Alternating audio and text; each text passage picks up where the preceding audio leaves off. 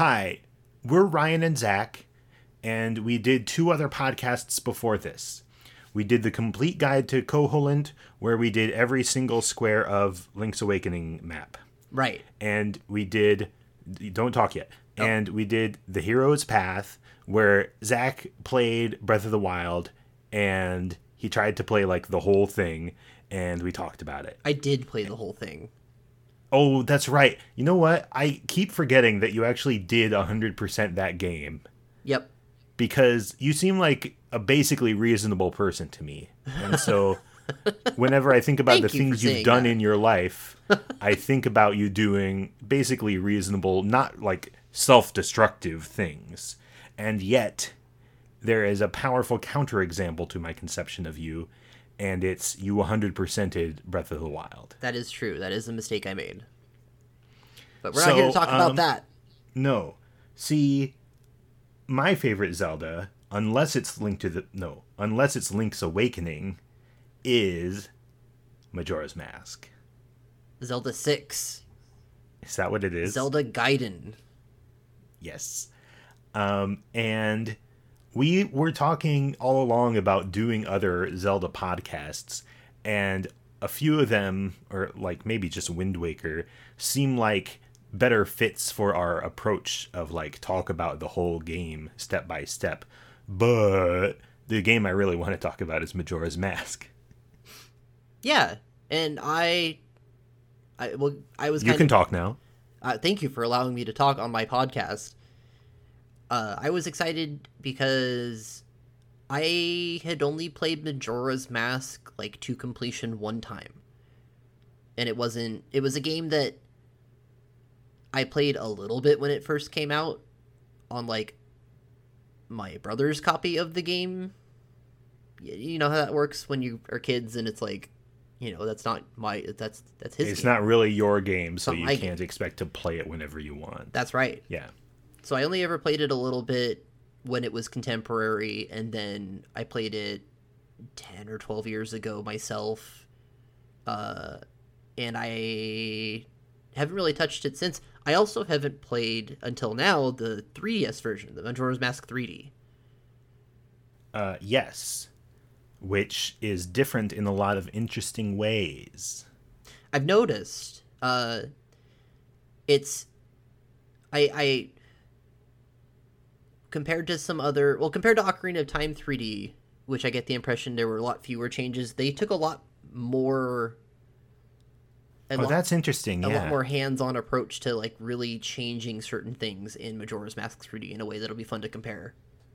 Um, yes, we'll have a lot to say about that. It's good that you bring up um, Ocarina of Time because we have no plans to ever do an Ocarina of Time podcast.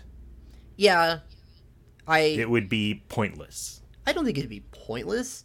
Just we're already gonna be spending a lot of this podcast probably talking about Ocarina of Time, considering how tied together the two N64 Zelda games are. Yeah. There's Um, there's so much DNA that is shared between the two games that will end up inviting a lot of comparisons here. And which is good because I don't want to do an Ocarina of Time podcast. it would just be me espousing how cool the Forest and Temple I'd be is, like, basically. yeah, it is very cool. the Forest Temple is very cool. We're not here to talk about the Forest Temple. Uh, yeah, it's it, it would be hard. Ocarina of Time is a game that is such a foundational text of gaming right. that there's not a ton to say that hasn't been said about it. And it's very generic in a way. It appeals to everybody, and I'm not. This isn't like a slam on it, but um, it appeals to everybody partly because it's like I don't know if it was at the time or if it became the baseline of adventure video game, run around, fight a monster. Well, it established a lot of just like the actual. In the same way that Mario 64 established a lot of how 3D games work, so did Ocarina of Time. I guess we're doing a podcast about Ocarina pressing of Time now. the left button to lock onto somebody and to move around them. That was Ocarina of Time. Yes, And that's like such a critical thing to like the subsequent decades of gaming that it's like weird to think about. But Um, other than that, other than that, the the the thing is i think that like just in terms of tone and setting though um ocarina of time is a fairly generic adventure and so it appeals to everyone and it's many people's favorite game. And sure that's good. Um but what majora's mask has a really unique or at least novel tone and setting um and is because it's being unique and like there's a better word for this because of how unique it is i think it's a lot of people's favorite game on like a personal level because there is a certain like emotional component to the game that other zelda games maybe don't have the game has Um, a character. it has a character it has a mood Yeah. and so it, I think it's many people's favorite game, and like they feel a personal connection to this game because of how specific that thing. Like if you were 13 when this game came out, then this game kind of told you exactly what it was like to be 13. Hmm. Maybe. Maybe. Yeah. Majora's Mask, the podcast. Yes. Did we say the name of the podcast? Oh, we're calling this one The Complete Guide to Termina because we want to talk about everything in the game, but not really in a structured, ordered way. Well, kind of. We'll probably kind of go through chunk by get- chunk. yeah, not like um you know, like go through each map tile method. We had a, an, an idea to do it vi- as the bomber's notebook, Right, but that was but we decided not to do that. that doesn't I wanted that to work, but it doesn't really Yeah. work because of how well interconnected the cast is with each other. Mm-hmm, mm-hmm. And then you'd end up with a lot of weird orphaned things to talk about. It just much better to just go through Termina as a physical space and talk about it in that way, I think. Yeah. Um, but before we get there, we have to talk about before we get to Termina. We got to talk about turning the video game on. Oh, right. Okay, so turn on the video game. What do you see?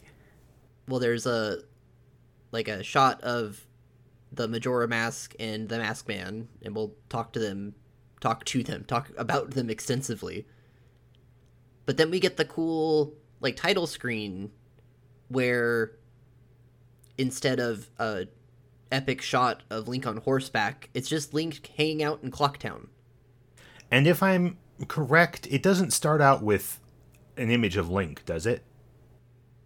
well no it does the the shot of the mask and the the the happy mask man but then it's like a shot of clock town and link is just in the scene Okay. Um, because the way you phrased that, it made me think the focus in the Ocarina of Time attract mode is like guy on horse. That guy, that's the hero. Yeah. Okay.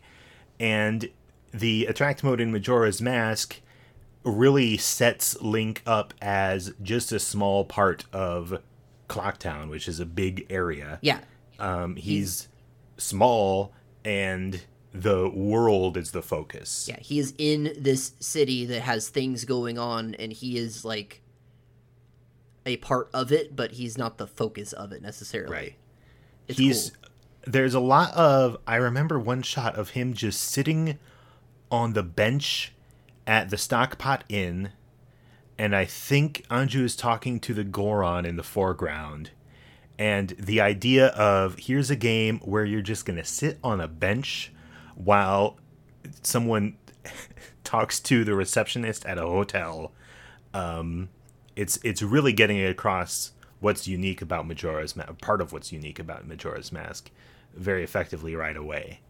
Um, and the mu- music is really cool. You have the Clocktown music, um, which after a while, after we've seen Link do boring stuff for long enough, it turns into some creepy music. yeah and there's a panning panning shot that goes up the clock tower to show the big old angry moon There is a big angry moon in this game, and it's gonna creep you out. Um, we, we'll have to talk about the moon later. Um, I when I'm thinking about this game, I barely think about the moon. Right? There's so much other stuff going on that uh, like I know that that's like the emblem of the game is moon with scary face, but um, for me the the stuff that's worth obsessing over in this game isn't even the moon. Well, the moon is like explicitly a background element. Like Yeah, yeah. literally a background element in the background of while you're doing all this other stuff. You'll be doing something and happen to look up and be like, "Oh right, moon." Yeah, It's a very effective metaphor. it is. There's a B side to the attract mode screen that shows a couple different scenes, mostly centered around the ranch area. This is so wild. And then there's like some shots of the Gerudo's Fortress. Is there a B side to the attract mode in Ocarina of Time? No. Okay. This is a weird addition. To be like, also, and is Link hanging around in these other shots? Yes. Not Okay. I don't think all of them, but Okay. at least in the ranch he is. And there's also a shot of the um the graveyard, but then it cuts back to that same shot of the moon. It's all timed out. Uh. it's all timed. The scene transitions are all timed out the same way, but I see. it, it merited mention. That's really cool. After that, you press the button to start, and you are presented with three save files on the 3DS version, which was novel to me because the N64 only allowed for two save files. And am I right that the Japanese version did have three, or like Japanese 1.0 had three save files, but to make it possible to save at an owl statue, the English version had to cut out one of the save files so there would be enough room for the owl statue saving function. I, I could see that being the case. That makes sense. I think that's what I read. Anyway, who cares? Who cares? Um, we got to Write in, type game. in your name Cal Pen. with a space. Yeah, because Did it's you eight char- know- it's eight characters, so it fits perfectly. Did you know that Cal Penn is actually named after his two favorite states? That's not true. Is it? so it? what happens when you start the game? you get a uh, a text that is displayed. I was gonna say it. It. it uh, I was gonna say it talks to you, but it doesn't talk to you. That there's no voice acting in this game. There is a little bit of voice acting in this game, but um, the text is about how it, it says in very vague terms how a hero, Link, after he did his great adventure, Ocarina of Time, went off in search of his friend, question mark, question mark, question mark, who went missing. And then there's like the noise of Navi from Ocarina of Time, like the fairy appearing noise. Yeah, So you're led to understand that the not the plot of this game, but the setup for this game is that Link and Navi got separated somehow, and now he's going out to look for her. Well, and we in the ending of Ocarina of Time, Navi leaves. Oh, I forgot that. Okay. Yeah, it's the, the the one of the final things that happens is Link gets put back to young kid times, and Navi just flies away. So this is a continuation of that. I haven't beaten Ocarina of Time enough times.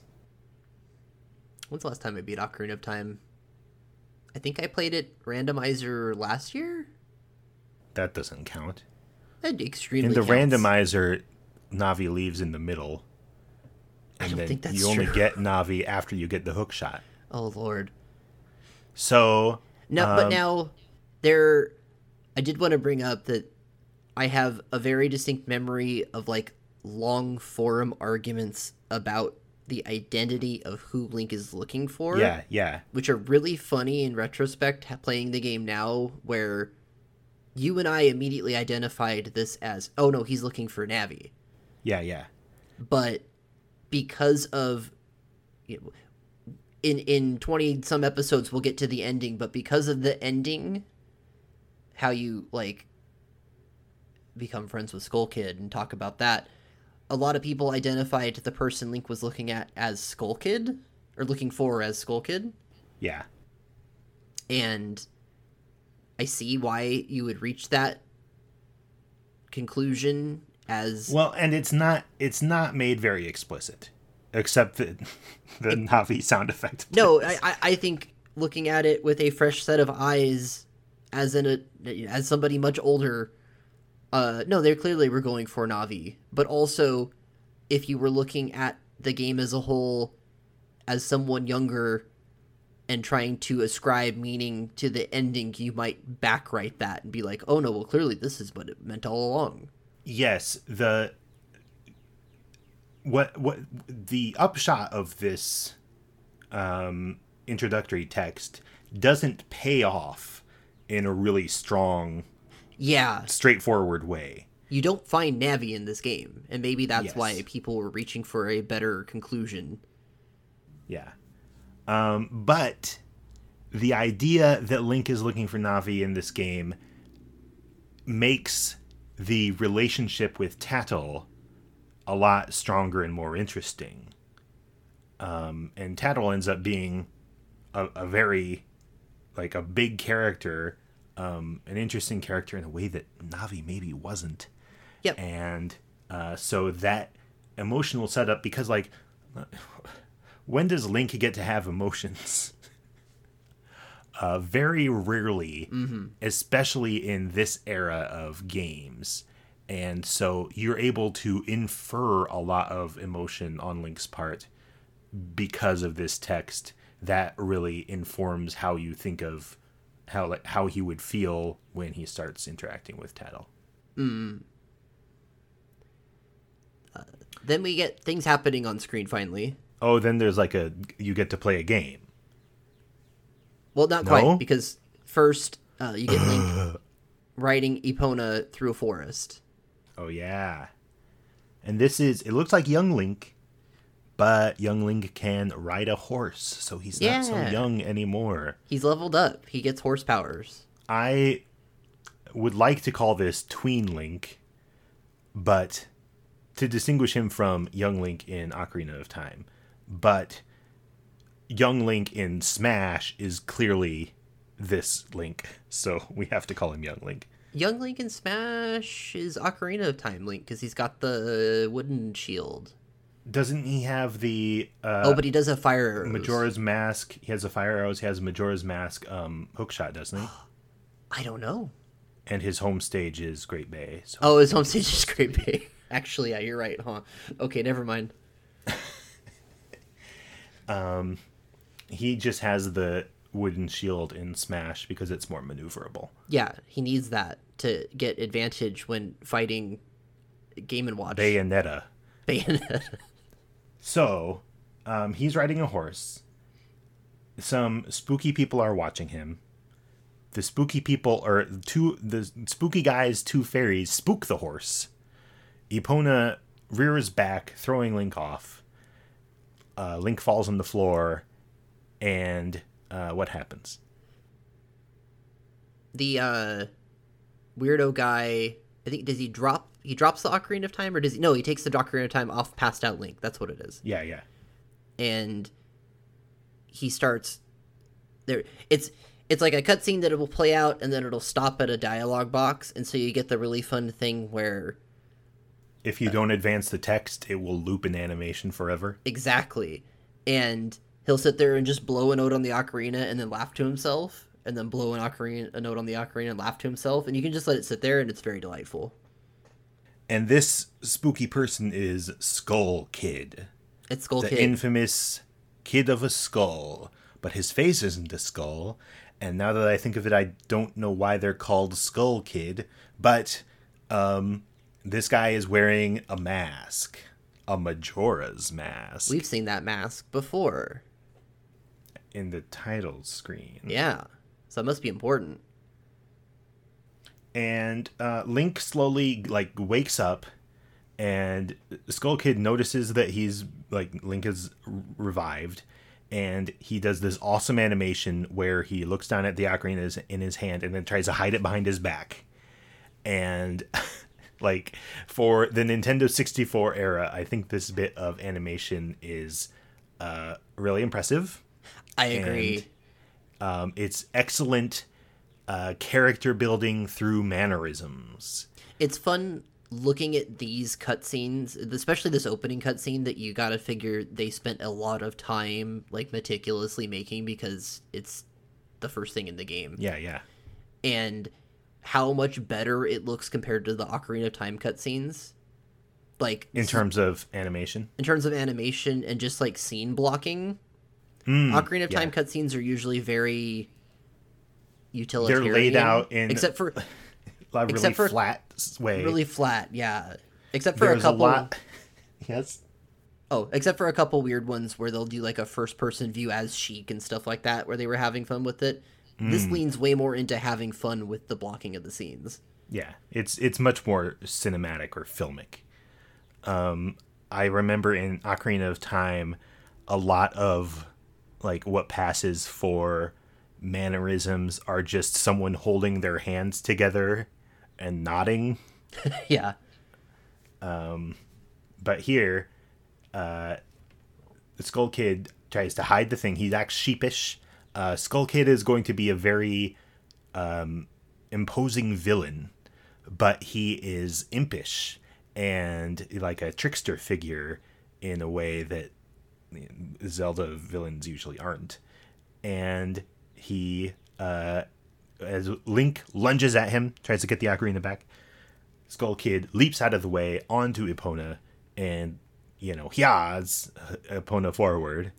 So Link has to uh, grab onto Skull Kid's leg and get dragged behind his own horse, Yeah. which is humiliating as well as painful. Um, and Skull Kid rides Epona and, like, goes off a jump into a spooky forest area where Link is thrown to the side. And now you get to control Link, right? Yep. And you get this little, this like, inter. uh, What do you even call this? It's not even like a gameplay area. It's just like a room for you to get used to moving around. Yeah, yeah. I like calling it the tutorial area is maybe not very precise, but that's kind of what's going on here. Yeah. I, yeah. you There's a- can run around. You, You can, can, run swing your sword. around. You can swing your sword. You can uh just get used to controlling Link. There's in the second clearing that you go to there are like stump no mushrooms. There are mushrooms you jump between. I think some of them are stumps. There are stumps and mushrooms that you can jump between. I had to look. and this is where I noticed the first actual like fundamental gameplay change in that Oh, and what is that? the jumping. So Ocarina of Time settled on a jump mechanic where if you run to the edge of a platform, you do an automatic jump. And Majora's Mask retains that, but adds the element that if you roll off an edge, you increase your jump distance. Which I did not know that and have never used that in this when playing this game. But it is a Kind thing. of a subtle little thing. it is a thing and sometimes it's useful sometimes it's hind- it actually hinders you there's a couple spots on some later game challenges that uh you really have to take those you have to take the jump slower which is unintuitive but Interesting. Okay. Um so the other thing I noticed about the jumps is that Link does cool like flips and cartwheels in the air when you jump with him. the, they were having some fun with the animations in this game Yes. And um, this is another way to establish that although this looks like young Link from Ocarina of Time, he is a lot more adept at adventuring. Um, he has leveled up not only his horse skill, but his acrobatics skill. he also And- has oh yeah go ahead go ahead his shield using skill because he has it is not really the Hylian shield and maybe it's slightly lighter than the Hylian shield so he can do this but he can wield a metal shield in a way that young Link in Ocarina of Time could not yep he's leveled up his his combat powers. Um, and when you're swinging your sword, you might try to cut down some bushes. I don't know why you're not going right after Skull Kid, but if you get distracted, you can cut some bushes, and the bushes will start like running away from you to avoid being chopped up. And this is a sign that you're in a weird place, Link. Calpen. That's right. Yeah, it signifies that something is different here. And um like when I used to really obsess over um we talked about this briefly on one of the um uh, complete guide to Koholint episodes, I think. Um like where is Termina in relation to Hyrule? Like at what point during this introductory sequence do you pass into Termina? And I used to look for a distinct like boundary line. But what I've discovered on viewing this over and over again and like analyzing it is that they're not interested in drawing a distinct line. What they're interested in doing is having a series of transitions that are not like delineating anything, but just making you more and more disoriented to establish that Termina is a very, very different place, but not different in any specific way. Yeah, there are maybe three or four different spots where you could say that's the transition, that's the transition, but at no point are you jumping through a painting to enter Termina or clicking on yeah. a portal to enter Termina. It's just a weird transition that takes place over the next couple rooms. Yeah. Um and uh it's important that you bring up the mushrooms because I think the mushrooms are partly there to evoke um, Alice in Wonderland, and yeah. uh, they're they're trying to create the sense that Termina is a topsy turvy Wonderland sort of place. Um, I think that actually the 3DS version brightens up the mushrooms um, to make them look more like cartoon Alice in Wonderland mushrooms. And uh, you climb onto a big mushroom and you go through a doorway in a tree, which is pretty standard Zelda stuff. But inside the doorway, there's not like a cool dungeon or anything. There's just a sheer drop off through the trunk of this huge tree. And you fall, like Alice, down into an abyss. And a bunch of images of masks float up past the camera in a very like impressionistic like the, link is not seeing all these masks. This is purely for the player's benefit to say whoa we're going into a weird place alice in wonderland. And then you land.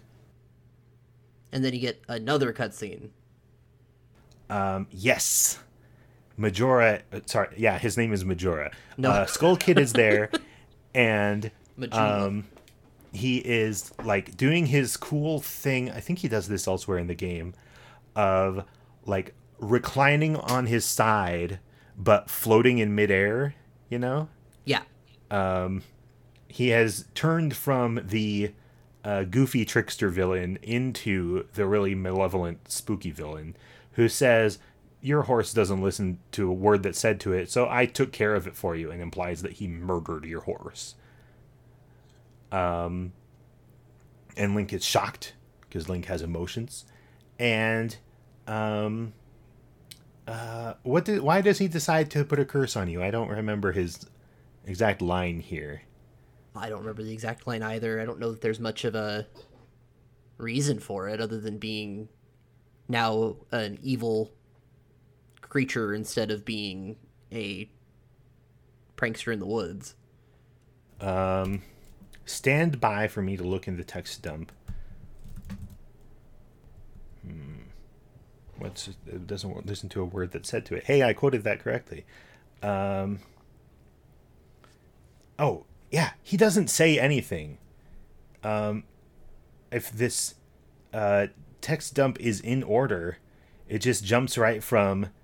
I, there's no point in writing a thing like that, so I did you a favor and got rid of it I guess then like Link rushes toward Skull Kid in an effort to like visit violence upon him, But Skull Kid just does a curse. He shakes Majora's mask around, and um, you have a trippy acid sequence. Link Yeah, has a hallucination where he is mobbed by Deku Scrubs, and then there's a giant Deku Scrub that's chasing him through a nightmare scape.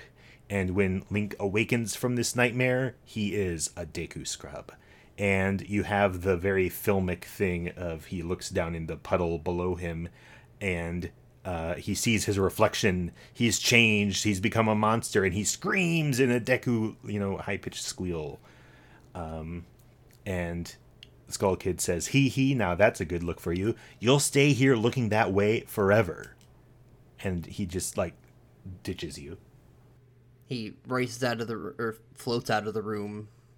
Um, I want to point out that um, one of the not big, but uh, very meaningful for me changes in the 3DS version is when you cut to the wide shot of Skull Kid regarding you in your new Deku Link form.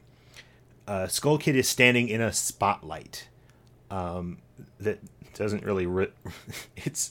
I mean, it. Uh, the idea of there being a spotlight is interesting for reasons that you might get into later. Um, but in the Nintendo 64 version, on the floor underneath him is a pattern of two yellow triangles next to each other and then one smaller yellow triangle off to the side. And it looks like the Triforce, except one of the triangles has been shrunk and separated from the others. And when I first saw this, I thought, oh, that's what they have instead of a Triforce over here. This is this place's version of Triforce. But um, you don't see this anywhere else in the game, so it's uh, apparently not like part of the culture. Instead, I think it's um, an unusually direct or like a, a form of symbolism that is not often used in Zelda games. Um, where like this is a diagram of Link's state. He's been diminished into this weak Deku Scrub form, and he has, you know, fallen out of Hyrule into this underworld. And so that's like this decoration in basically the background of the scene is a picture of the mythological state of the Triforce. Um, in the 3DS version, this does not appear on the floor. There's still a spotlight, but it doesn't have any weird iconography. Iconography that doesn't have any weird diagram on the floor. So they consciously removed it in a way that's interesting. Yes, and it's odd because like the the Grezzo team that made um, the 3D version seems to be we'll find out as we talk more about this that they love adding weird little details and references to parts of the game and other parts of the game trying to just like go wild with little things like that. And yet this i guess they thought was uh too meta maybe? Maybe. Or too impressionistic. I don't know. Um, anyway, um, yeah, Skull Kid floats away. The purple fairy floats with him. The white fairy or yellow fairy hangs behind. What color is Tatl? She's whitish. Okay. Um, but she's more yellow than Navi because, right? Yeah, I mean, it's, She's a different shade from Navi, but they're both white. The other fairy hangs back to mock you and like hit you in the head over and over again. and um, because of this, when the door closes on Skull Kid and the other and the purple fairy, she's left behind and she says, Whoa, whoa, wait for me. the purple fairy, I think, says like, "Hey, sis," or something like, "Come here, Yeah, like, yeah. we're trying to leave," and then she gets left behind.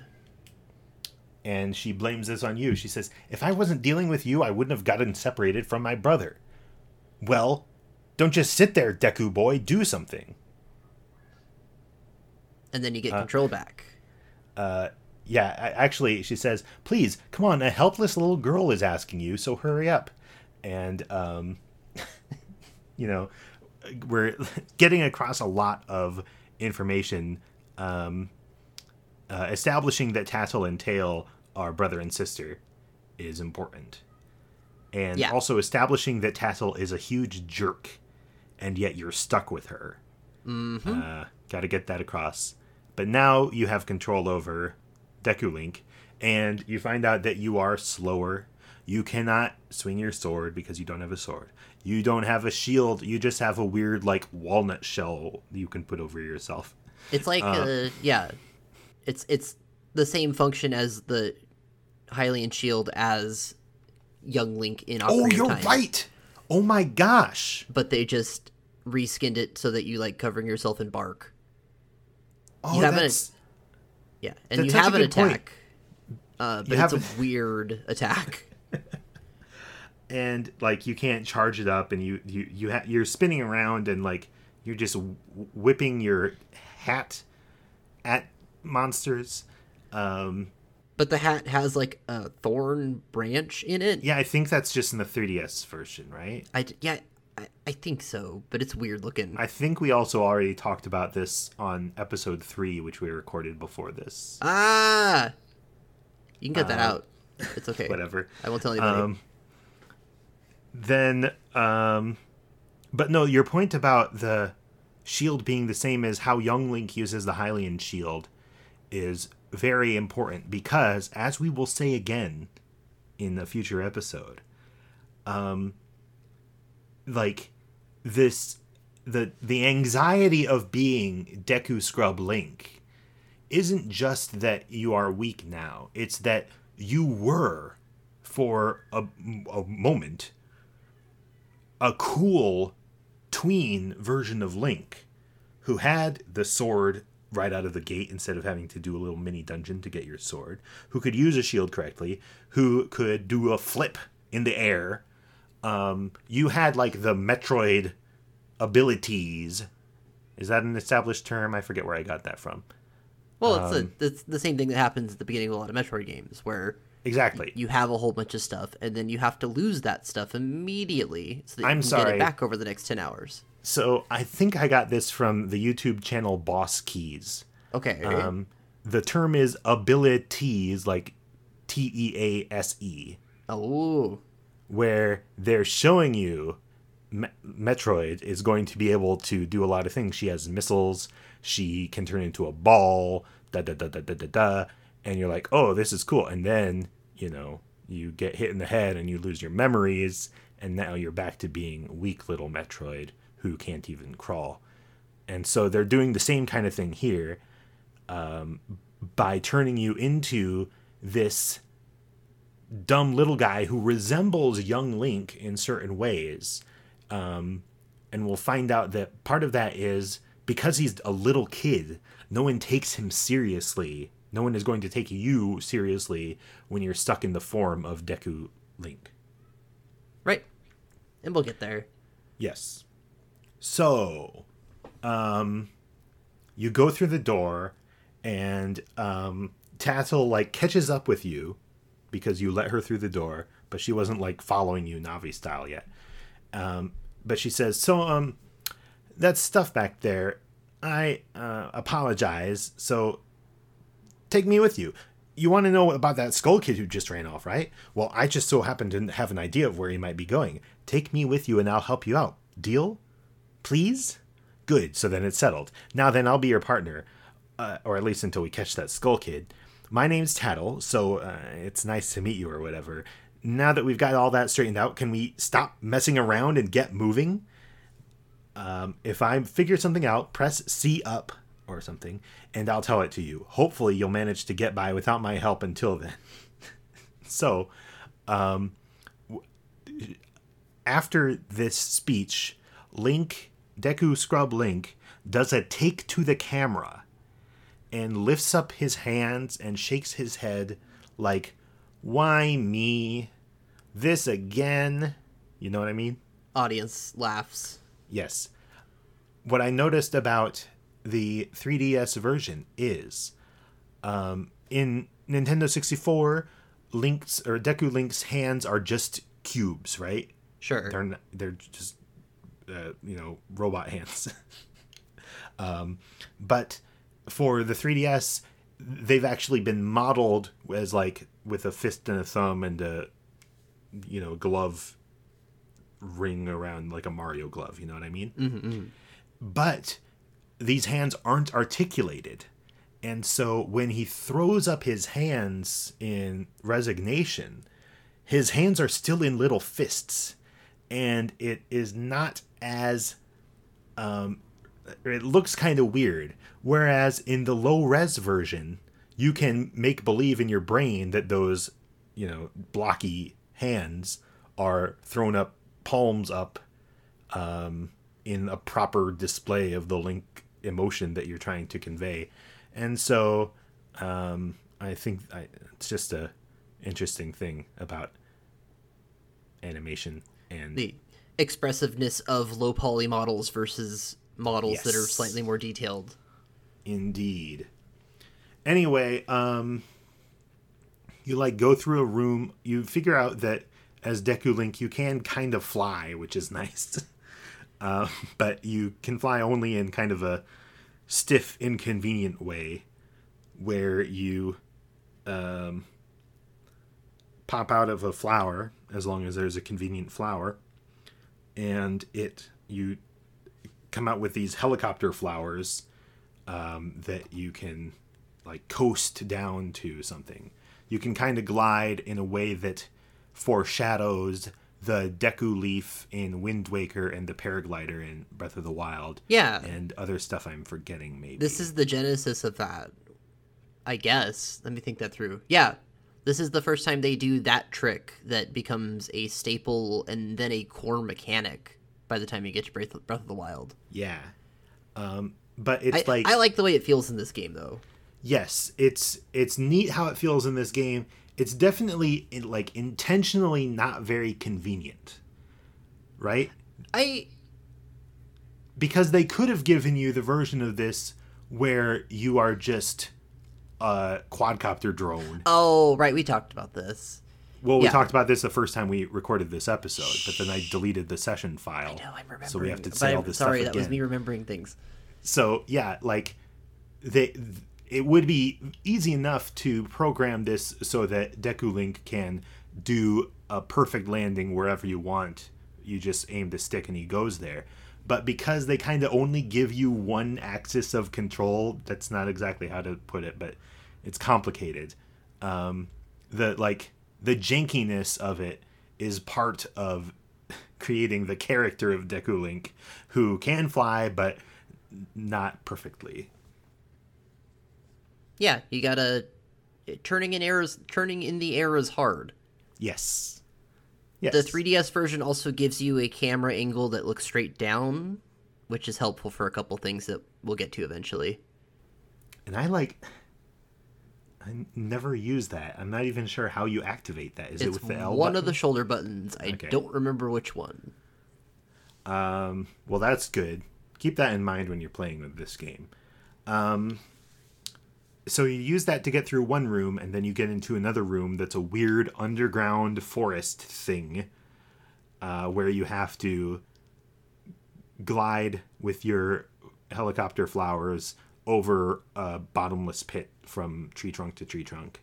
Um, very cool, very memorable location for some reason and at the end well maybe this is why it's so memorable um, you see across a gap a weird corpse tree and Tatl flies over to it and says hey look at this learn z targeting okay I don't think you know it's a corpse right away. no It's just a weird like stump Uh, they- with a face. they ang- i think they angle it so that you can't see the face right away or at least that's how they should have done it um you so she like teaches you the z target you fly over to it you get a closer look at it and yeah it's like a stump with a face um uh it looks she says it looks like you but it is like miserable it seems to be in great pain. Yeah. Um, Its face is very uneven and warped. yeah. Um, and Tatl is like, "Oh, that's sad, but we'd better get going."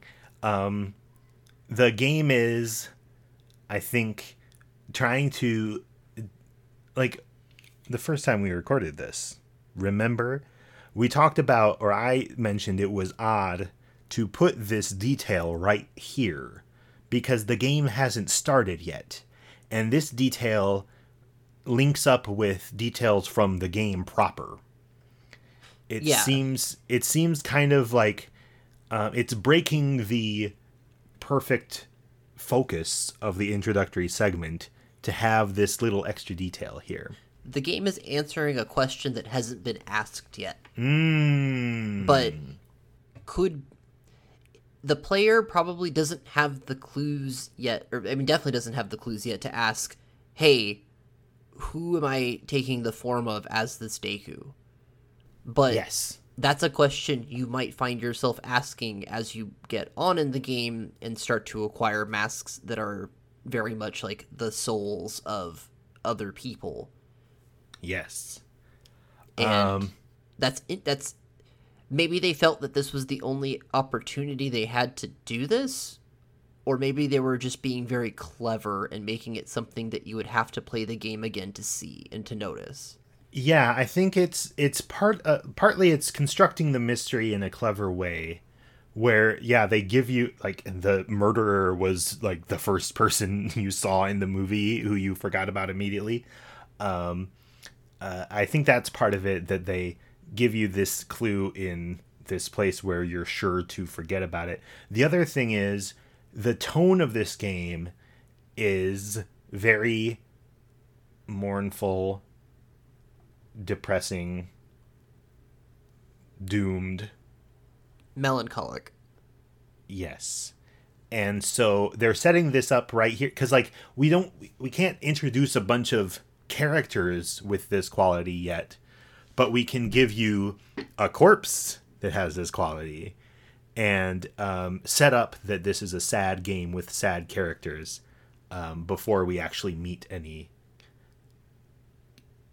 characters. Yeah. Right. Um, so it's it's very good.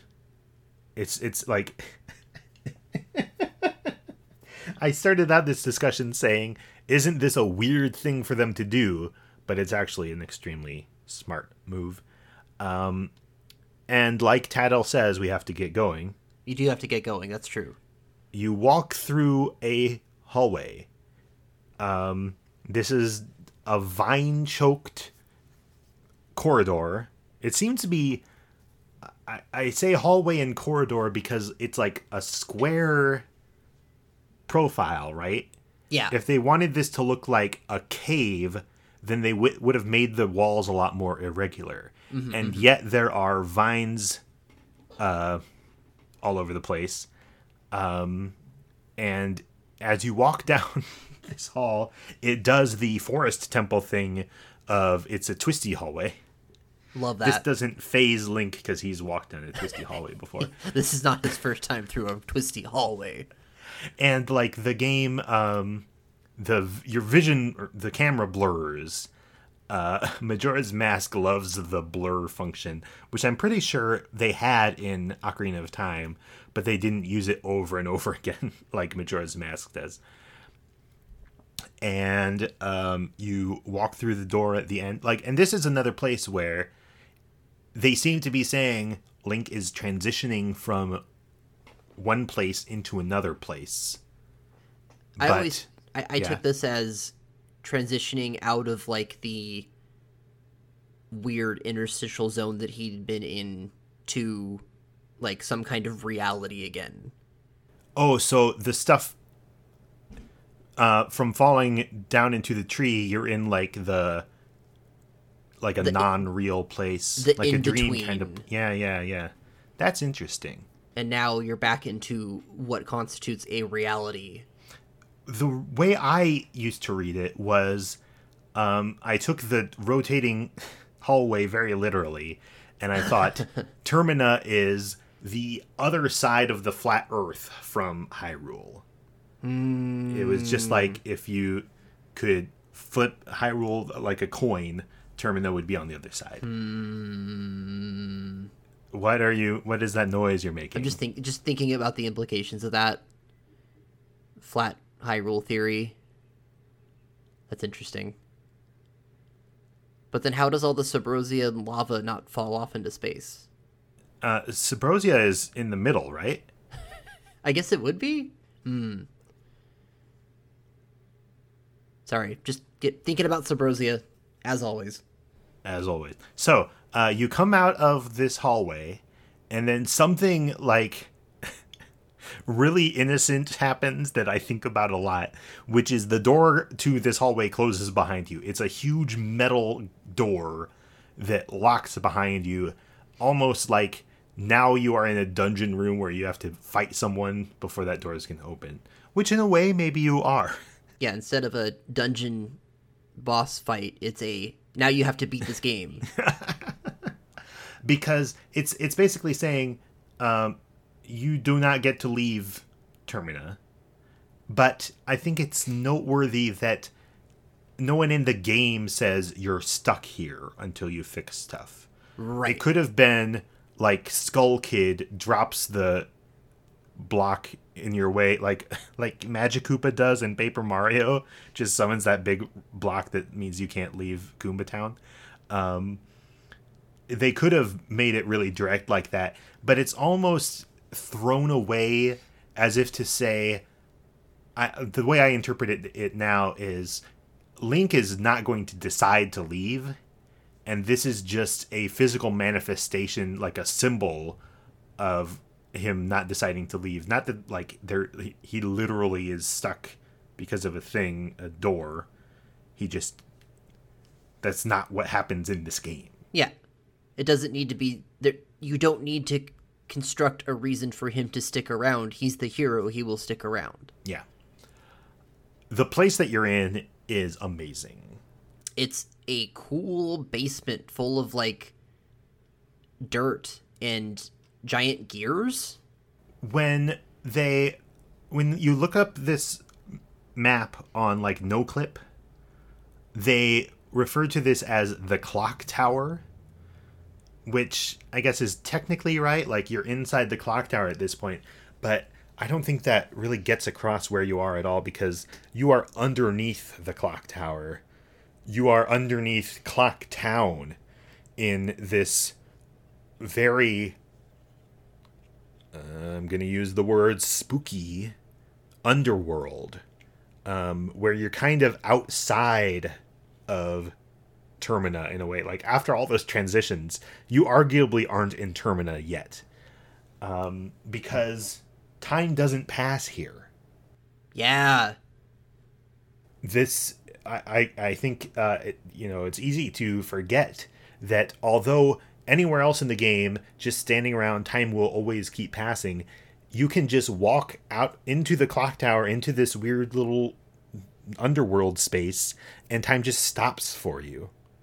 And yet, this is where time comes from because the river that uh, passes, you know, th- out through one gated cavern and down along a little stretch, and then into another gate past which you can't see where it leads.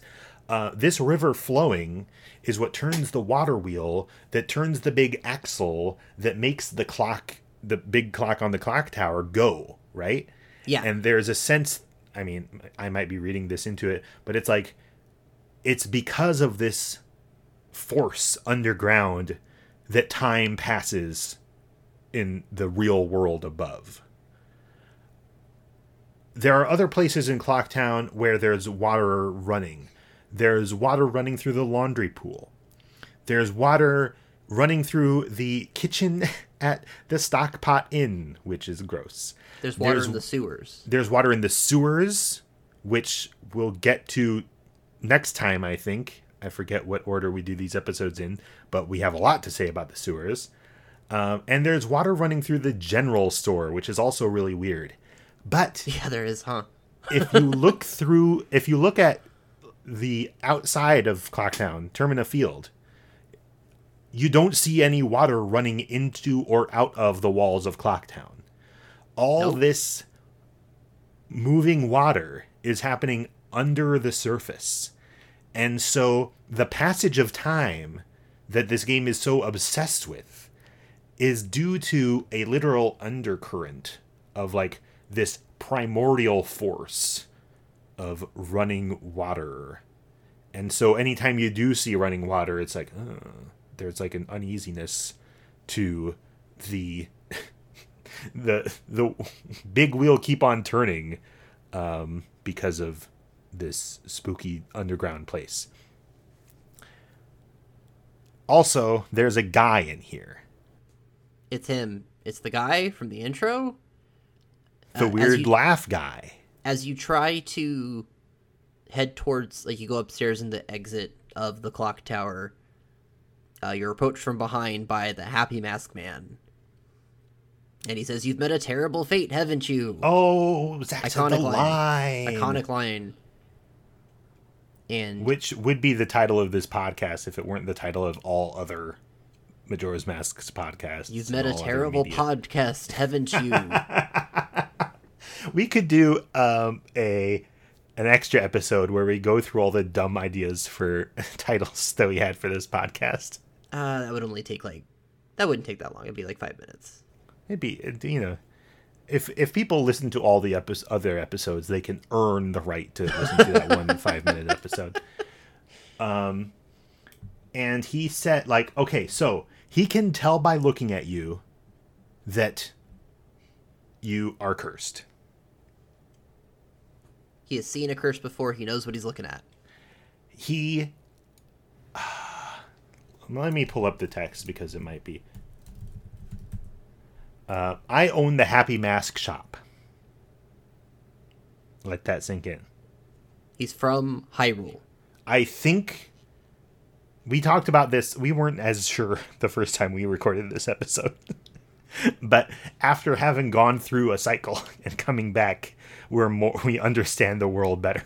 That's right. Um, we have to understand like i think that we have to treat this guy unlike all the other people in termina who are alternate versions of their hyrule counterparts i think that we are encouraged to interpret this as the the the hyrulean happy mask salesman. And i think that the game becomes richer when we interpret it that way. Um, i travel far and wide in search of masks. During my travels, a very important mask was stolen from me by an imp in the woods. So here I am at a loss, and now I've found you. Now don't think me rude, but I have been following you. For I know of a way to return you to your former self. If you can get back the precious item that was stolen from you, I will return you to normal. In exchange, all that I ask is that you also get back my precious mask that the imp stole from me. What? Is it not a simple task? Why, to someone like you, it should be by it should by no means be a difficult task. Except the one thing is, I'm a very busy fellow, and I must leave this place in three days. How grateful I would be if you could bring it back to me before my time here is up. But yes, you'll be fine. I see you are young and have tremendous courage. Can we dig into that? well, the courage. That's that's a direct. Yes. That's that's that's him saying, "I know the events of Ocarina of Time in some way." And I see you are young. What a heavy line. Because in Ocarina of Time and in Majora's Mask, there's a big anxiety about age and specifically like having power from being older Yeah. Uh, a- people who are young are less than and can't do all the stuff that they want or need to do. And people will only start taking you seriously and letting you get stuff done when you get older. But the happy mask salesman says i see you're young so you'll be fine because youth is actually an asset. Yeah, the, acquiring maturity is a big theme in this game, yes.